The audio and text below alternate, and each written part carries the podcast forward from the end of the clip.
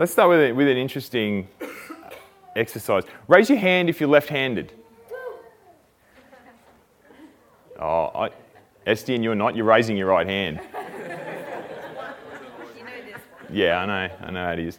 That was going to be my test. I wanted to make sure who was actually raising their left-handed, which raising their left hand if they said that they were left-handed. You had your left hand up, didn't you, Andrew? Yeah. Okay. Cool. All right. That's good. I just wanted to make sure everyone is a genuine lefty, because my message today might come across a bit harsh on you lefties. Um, but nowhere near as rough as history has been on the left handed half of the race, or third of the race, or whatever you guys are, mini minority part of the race. Um, because this message is for all um, weak losers. Okay?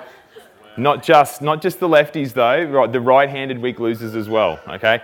That sentence probably sounds a little bit over inflammatory, but I've got all your attention now, so you're going to have to stay invested to make sure I didn't just get up here on Sunday morning and call you all weak losers. So let's open up our, our, our Bibles to Judges chapter 3. And now our passage today has some really quality coffee cup verses, some really quality um, ladies' devotional verses in it. so stay on the lookout for those too. Some of you probably picked up who our mega person is today, who, our, who the person we're going to meet God Almighty through this morning is. Um, and that person is the second recorded judge of Israel. And he's a guy by the name of, if you're an Aussie, Ehud. But I want to, I'm going to keep saying Ehud, I know I am, but I really want to say something like Ehud, which is probably how his name's meant to be pronounced. So uh, be gentle on me if I don't say Ehud the whole time. So, as he's the first um, of our mega people in the book of Judges, I thought we'd just briefly work out what Judges as a book is all about. As you can probably tell, it's a book about judges, okay? not, not judges in like the, the common sense that you think of judges, like in a courtroom with a funny wig with a gavel um, you know, the, the, our, our legal head honchos or whatever. Not those kind of dudes, but think of these judges as more kind of like, uh, like kind of like tribal leaders that, that um, God rose up at certain times to lead the people um, through, like, out of hardships that they were going through at the time. Because remember, they, um, the, Remember, the, the, Israelites, they did a really, really rubbish job of, of getting rid of all the Canaanites out of their land when they came. Like Joshua died and they just didn't bother, you know, finishing the conquest of the land. So they're living in and around all these other Canaanite tribes. And these Canaanite tribes flare up every now and again, cause problems for them, um, oppress them, you know, start wars with them, lead them into all sorts of bad things. So that's what they're doing. And these judges rise up every now and again to lead the people out of that.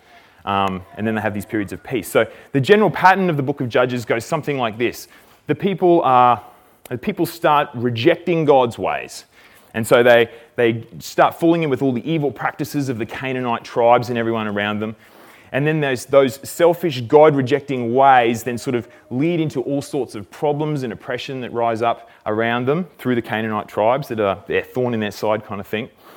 And then the people realize that they've done something wrong. They realize they've gone astray. So they cry out to the Lord for help. And then the Lord, in his mercy, he rises up a judge to lead the people out of the problems that they're having.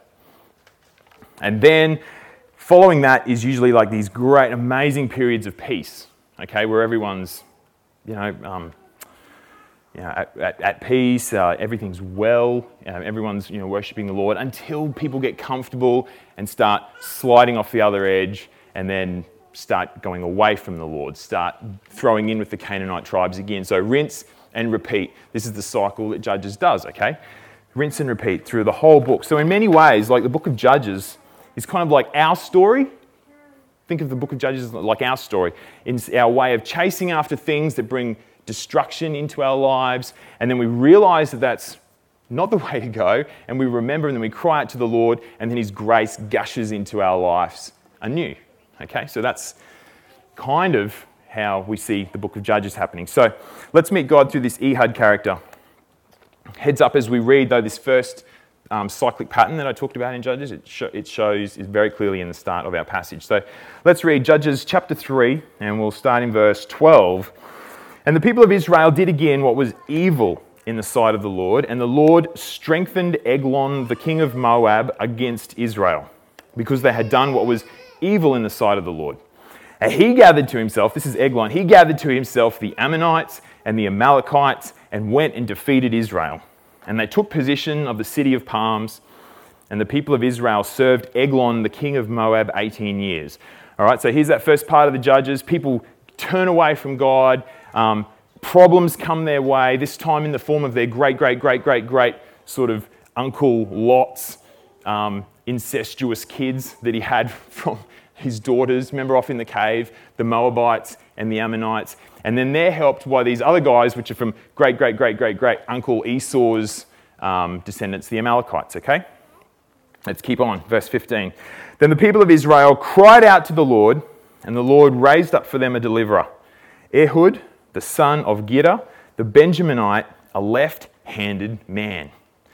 The people of Israel sent tribute by him to Eglon, the king of Moab. All right, so we're going to camp on this verse for a little bit here. Contained in this verse, all right, is a strange paradox. All right, and, and I think the biblical writers have put it here to make us go, ooh, that's weird. Cause us to sort of sit up and look at this verse and go, hey, something more is going on here.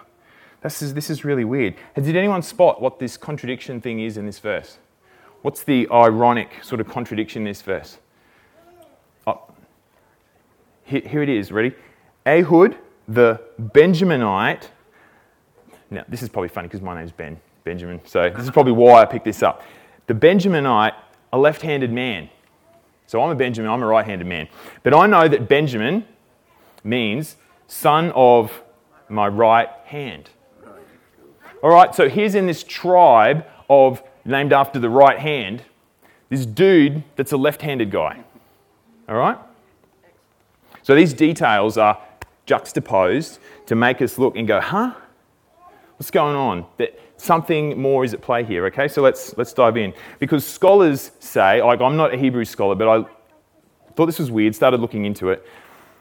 The Hebrew guys say that they don't, the, the, the Hebrew wording here is not so much the fact that he used his left hand, but that his right hand was unusable, or that his right hand was like bound up in a way. It was, he, he couldn't use his right hand. So I'm pretty sure it's pretty likely that there's something else at play here other than the fact that he was just born with his brain favoring his left side, okay? Because the ancient world, as we talked about in the intro, the ancient world was really harsh on lefties, okay? All these lefties, I'm glad you're not in the, in the, the ancient world because the ancient Mesopotamians, the ancient Egyptians, and those sort of cultures that were around at this you know, time of the biblical narrative, um, they all understood the right hand side of the body to be the good side. It was the superior, it was the strong side. The right hand was used for ceremonies, the right hand was used for healing, the right hand was used for eating, those sorts of things. The left hand side, however, was used for things like curses and it was used for all bad things like killing. It was associated with uh, deception and evil sorts of things. All right, so that's the left side. And interestingly, when they look at the Egyptian pictures in their pyramids, the Egyptians always portrayed themselves as right handers, but all their enemies are all lefties. Okay? So that's how these, cult, these ancient cultures viewed the right and the left thing. So the Bible, being written in and around these times to these cultures as well, refers to positions of power at God's right hand, doesn't it? Jesus, when he's talking in Matthew about, you know, Judgment Day, when he's separating the sheep from goats, like the sheep, his people come to his right side. The goats, the people that don't know him, are all on his left side. Okay? So there's this idea of being like as left as being wrong is a very strong cultural narrative. Okay? So um, the idea of the right hand was just right. Okay? And the left was, was wrong. So, someone living in that culture, if they had the use of their right hand, why would they not train themselves to use their right hand? Why would they not? Because I know, like this old story, one of my mum's old crazy uncles, he used to tell me this story about he, he was born left handed, but back when they used to use, you know, quills and whatever, um, he used to write with his left hand make a mess of all his writing. He used to get the cane. So he made himself become a right hander and then he favoured his right side of his body because his brain adapted. So it's possible that he could have done that. Ehud, Ehud could have done that, okay?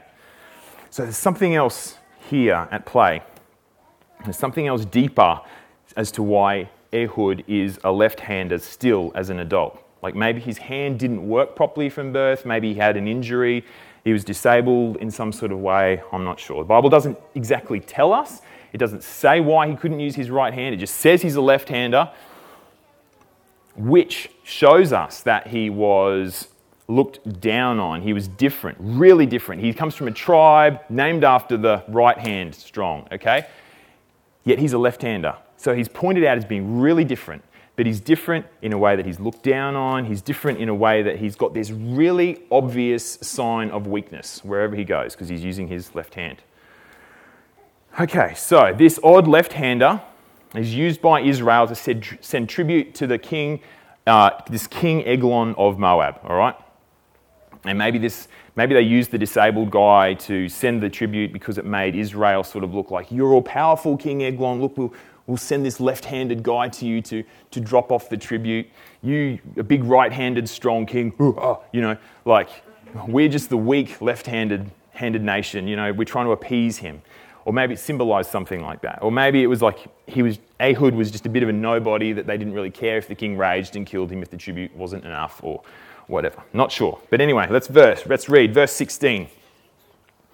And Ehud made for himself a sword with two edges, a cubit in length, and he bound it on his right thigh under his clothes. All right, so he makes a sword, he straps it to his right thigh. So because he's a lefty, on his right thigh, puts his setup completely backwards to how everyone else would have had it set up. No one's expecting to see a sword on their right side. Verse 17. And he presented the tribute to Eglon, king of Moab. Now, Eglon was a very fat man.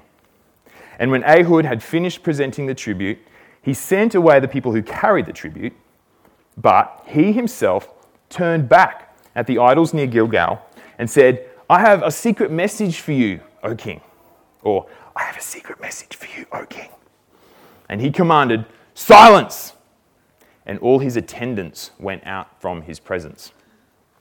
So once this tribute's delivered to really fat guy Eglon, all the other guys, all the other peeps that are carrying the tribute, they're away, they're safe. Ehud turns back, sorry, Ehud turns back, and he tells Eglon he's got a secret for him. Interestingly, Eglon probably against his better judgment. Like normally he'd keep his guards and his servants around. You know, like if there's this foreign sort of guy, like is he assassin? Who knows?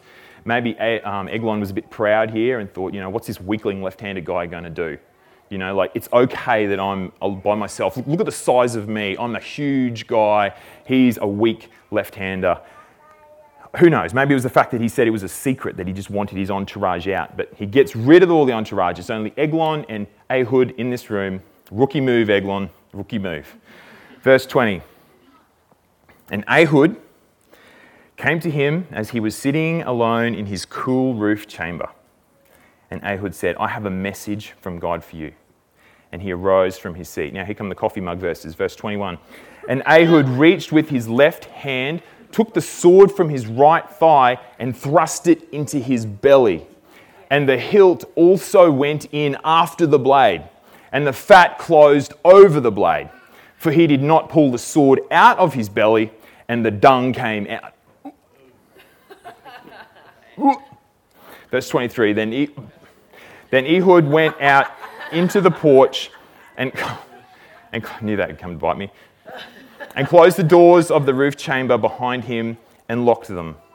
When he had gone, the servants came, and when they saw that the doors of the roof chamber were locked, they thought, hmm, surely he's relieving himself in the closet of the cool chamber. And they waited till they were embarrassed but when he still did not open the doors of the roof chamber, they took the key and opened them, and there lay their Lord dead on the floor. Ehud escaped while they delayed, and he passed beyond the idols and escaped to Seirah. So Ehud, sorry, has buried a sword, probably about this long, about 45 centimeters, okay, into Eglon so deep that his fat has swallowed up the handle and the sword tips poking out the back of him, and it spills all the muck from his bowels onto the ground. I told you this would be a good Seminetti. This massive, massive dude, okay, he probably had, to get his to his size, he probably had a fair deal of tucker in him at any one time. it would have been a huge mess, like yuck, huge bowels, mess everywhere. It's pretty vivid feral image. Okay? And the smell was so terrible, so terrible that the guards outside, all his attendants, thought that he, like, thought that he was taking a dump. Okay? On his throne. Not the royal throne, but his throne of the dunny kind. Okay? That's what they thought was happening here. So they're so embarrassed to come in. They don't want to bust the king doing this. Oh, so vivid, this story. So, anyway, this delay between, of the, this awkward delay of do we go into the room, do we not, do we not, do we, uh, what, what's going on? Gives Ehud plenty of time to escape, run back, rally the troops, and come back. And they cut off Eglon's uh, occupying troops. They cut them off. They cut off um, their path for any reinforcements coming from Moab, so across the Jordan into Israel. They cut off their, you know, their backup. They slaughter the 10,000 Moabite troops that are occupying in the Israel at the moment. Those treacherous distant relatives got it. Okay? So here's Ehud, God's raised up judge, and he secures peace for Israel for 80 years, which is the most, the longest period of peace that we read of in Judges. After any of the judges, it's secured here by this left handed dude. Okay? So his longest reign of peace preceded, is preceded by this culturally weak man using what he had to throw off the shackles of you know, foreign rebellion and occupation, sorry, by a gruesome assassination. Good summary? What an event. What a story. This must be so unique, hey? Why isn't the Bible full of more of this stuff?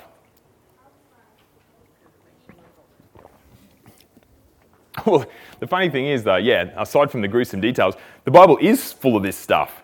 The Bible is full of nobodies doing the awesome work. Um, this, this, this is not unique in the Bible. There's so many accounts of like busted, broken people, weaklings, weaklings being used for God's work in this world because that's the way God rolls. That's what he loves to do. This is Paul to the messed up church in Corinth in the first chapter of first, first Corinthians. So, you know, he's breaking the ice here, and these guys were, had some crazy stuff going on, as Adrian mentioned in Luke and Nicole's wedding thing yesterday, you know, with the love passages, and then you talked about all the other stuff going on there. That was a good move, man. Um, chapter 1, verse 26. Not many of you were wise according to worldly standards. Not many were powerful. Not many were of noble birth. But God chose what is foolish in the world to shame the wise. God chose what is weak in the world to shame the strong. God chose what was low and despised in the world, even the things that are not, to bring to nothing the things that are. Right? So God uses the lowly, God uses these nobodies. So, from an earthly perspective, it's, it's quite possible that no one paid any, if much, attention at all to Ehud as he was growing up. It's likely no one ever looked at him in any sort of admirable kind of way. Until he killed Eglon, went and rallied the troops, and the people saw what he'd done, how he'd killed Eglon, and then they decided to follow him. Then he was admirable. Okay, in many ways, he's kind of like, like that pimply faced teenager with like a whole head brace for his teeth, teeth in like some teen movie, you know? Um, he's that pimply faced dweeb kind of like the complete loser that no one cares, like you could walk past in the hallway and not even see. Just no one cares about them. Until, though, in his 20s, he becomes a tech billionaire, starts working out, okay? The head brace gives way to these perfect teeth, and all the ladies then are just, you know? That's the kind of guy, that, that's the transformation that's happened here with Ehud. So initially, Ehud was a nobody in the world's eyes. Have you ever felt like a nobody before? Like just completely run of the mill, nothing special. Nothing special, just, just a general Joe Blow. Always looking at other people who you think are better than you. Yeah? Yeah, it's all right, me too. I've been there, still am half the time. it's because this, this lesson in Ehud, okay, is that through our weakness, like our physical disabilities, our illness, our lack of resources, our mediocrity, bordering on loser attributes, whatever, God wants to get into them and He wants to make great things happen for Him out of them. And Ehud understood this when, when he met God and God raised him up. He could have kept dumping off that tribute to Eglon like a dumb slave every month. Okay, he could have kept doing that every month. But he realized that his circumstances were unique. He was shown that his circumstances were unique, okay, and that they could be used powerfully. So he made a sword, set a plan, and strapped it where no guard would think to look for it. So, what weak circumstances are unique to you? Like maybe you suffer from a weak, Ill, like a chronic illness, you know, like a pain, lowly position in life. That maybe that allows you to speak to other people who are in similar positions. I'm not sure. But please, like, if we have a moment now, just just think, like, just settle your heart. If God brings something on your mind now, don't ignore it. Okay, make your sword, make your plan and pursue that with all you have for this year, 2019, as we go into that deeper water, those deeper stages of life. If you've got a weakness, commit it to God and ask Him how He can use it, and how then out of that you can boast all the more about how His greatness is magnified through it. See, Paul talked about his weakness to that same Corinthian church in his next, in his next um, uh, letter to them about how God's power is made perfect. Now, think of this verse like you, God's power made perfect. A lot of us think that God is already ultimately powerful, and how could his power be any more perfect? But what does Paul say in Corinthians? It says, Your power is made perfect where? In weakness. Right, see, God's power blasts into this world when his people own their weaknesses, when they cry out for his help in their weakness, and then, and then are able to then point to the insane and crazy things that God accomplishes through them in spite of their weaknesses. Okay? So, here's the thing if, if you came to this sermon and you thought the world of yourself and you thought there was nothing that you could do wrong, that you had all your ducks lined up, that you were perfect, then there is nothing here for you. All right? But if you're a weak loser, not just a left handed, or like a right handed weak loser, like me, all right? If you're a right handed weak loser and you understand the flaws you have, then you know, praise God that you've got those flaws because you've got awesome grounds for God to work through because you know how great you aren't. Hey. So that will show God as being so much greater. All right, you can't boast about how good you are, all right, because you know you're weak. So when you're not boasting and you're giving full credit to the Lord, then you're not muddying up those waters. You're not muddying up like that glory that's meant for Him, okay? You know it's not coming from yourself. So this year, 2019, Willowburn, deep water. We want to go into the deep water and we want to flounder around or over our heads a little bit. Maybe this is your deep water for this year. Maybe it's to go and start owning these weaknesses. When everything seems like overwhelming, okay, just commit yourself past your strong attributes. We all know what you're good at. Commit yourself to your weak attributes, the weakest parts of you because that's where God does his most obvious work, he does his most powerful work, his greatest work is going to be done out of those weak parts of you and in your life. And so, being a human in this fallen world, we understand this weakness like it's just part of the job description. We get it. We all, we all have our problems, we all have our flaws, um, we've got our faults. Whether it's, you know, like a, a limp right hand, chronic illness, chronic pain, you know, like you're just at the born at the bottom of the pile, maybe, okay? We need help. We need help to overcome and compensate for those weaknesses. Hey. And us as Christian humans, like we are dependent and we're reliant on God's strength for that, for using our weakness for great things. But here's the pinch, right? Here's where we come back to Jesus. As God, Jesus came to us as humans in, in a state of weakness to be our Savior from our weakness. All right, that might require a little bit of thinking. It's probably a heavy sentence. Our Savior God came to rescue us from our weakness by first becoming to us, one of us, in a position of weakness. See, in stories of old and like all other religions and things of the world, um, the, the little g gods, They always came to meet humans as either, you know, sort of like titan like things, strong warriors, wise sages, you know, all powerful beings. All right? Never do they come to the earth as a helpless little baby. Never. A lowest little baby, born into like the lowest social rung, okay? To be raised in some little backwater township. That's just crazy. No, no, powerful beings, almighty gods don't do that. But this is what Jesus did. This is Jesus' story. And Jesus was deemed by many as not being good enough to be the Messiah. Like, how could he be? People used to say, hey, is that Jesus like Joe the tradie's son? It's just Jesus. Or what about, like, can anything good come out of that filthy bogan joint called Nazareth? It's just Nazareth. And Isaiah the prophet, he refers forward in time to Jesus. Like in Isaiah 53, he says um, about Jesus looking forward to the Messiah, he said that he had no form or majesty that we should look at him, and no beauty that we should desire him. So, in other words, Jesus didn't look, show up looking like a supermodel. Well, that's not really a compliment anyway, is it? Like supermodels always look a bit stick insecty, don't they? But what I'm saying is like he's not a, he wasn't a perfect person. He didn't show up and then be on the cover of like GQ or Men's Health or something. Or he wasn't he didn't have like a beautiful person he wasn't a beautiful person Instagram influencer or something, you know? Like he wasn't. All right, he would have fit into our realm of reality. He would have fit into my realm of reality, like just a pasty white guy with a dad bod.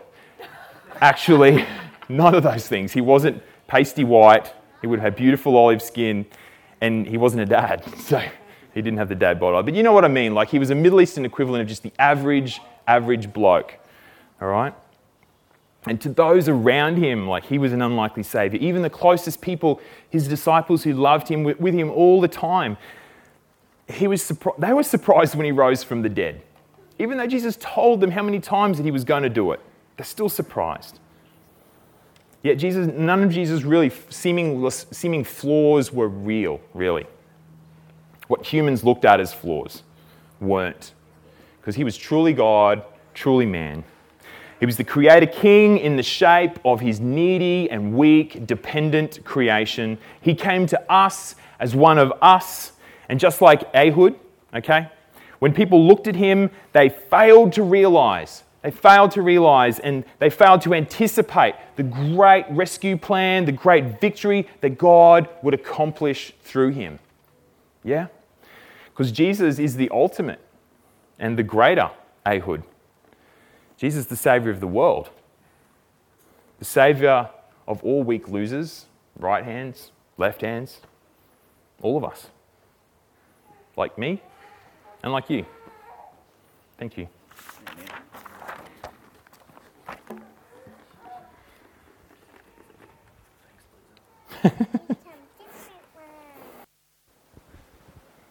Can you go to the next slide, please, Tay?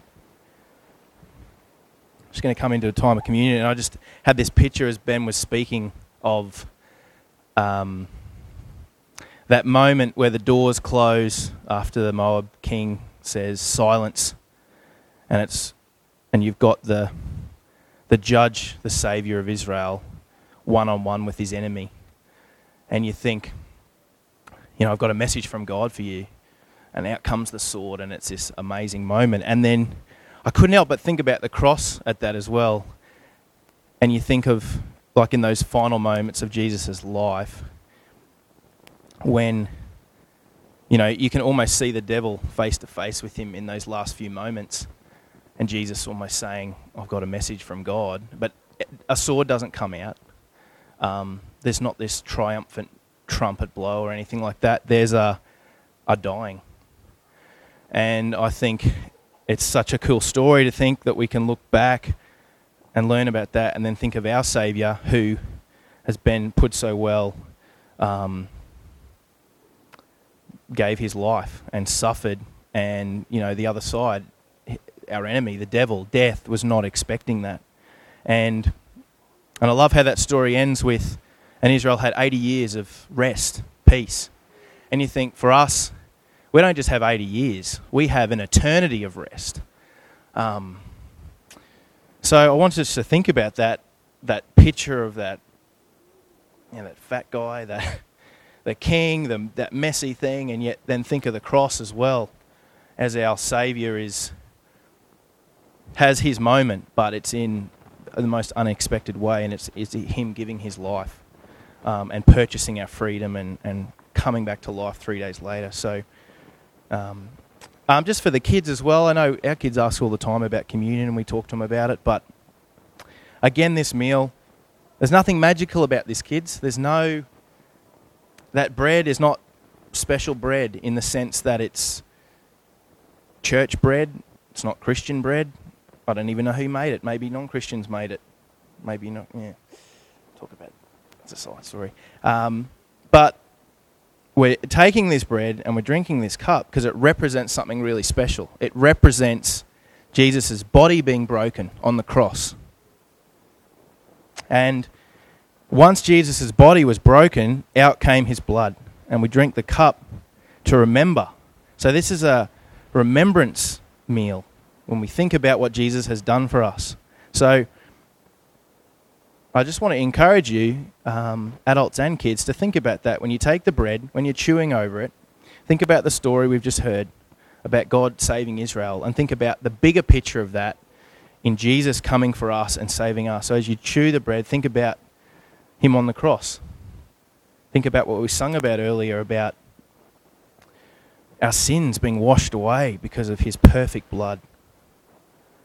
So, in your own time, I just encourage you to um, take the bread and eat it, and we'll hold the cup and we'll share that together, and then we'll, we'll finish. Might just pray. Lord Jesus, thank you for that story that gives us a glimpse into how you've met with people in years past, years and years ago, and yet you heard your people's cry, Lord, even though they were sinners, they were losers, they weren't perfect people, and yet out of that you saved them and we think about our story now, Lord, we are just like them. We have times where we turn away from you, times where we cry out to you, and you have given us a Saviour. And not just one that has saved us from one battle, but has saved us for all eternity. Saved us from our sins. Oh Lord Jesus, as we eat, as we chew this bread, would you remind us of your body broken for us. As we drink this cup, would you remind us of the blood that flowed out from your perfect body, the Lamb of God given for us? And in these few moments as we celebrate and remember you, would you change us? Would you make us ones that that love you and love others in Jesus' name?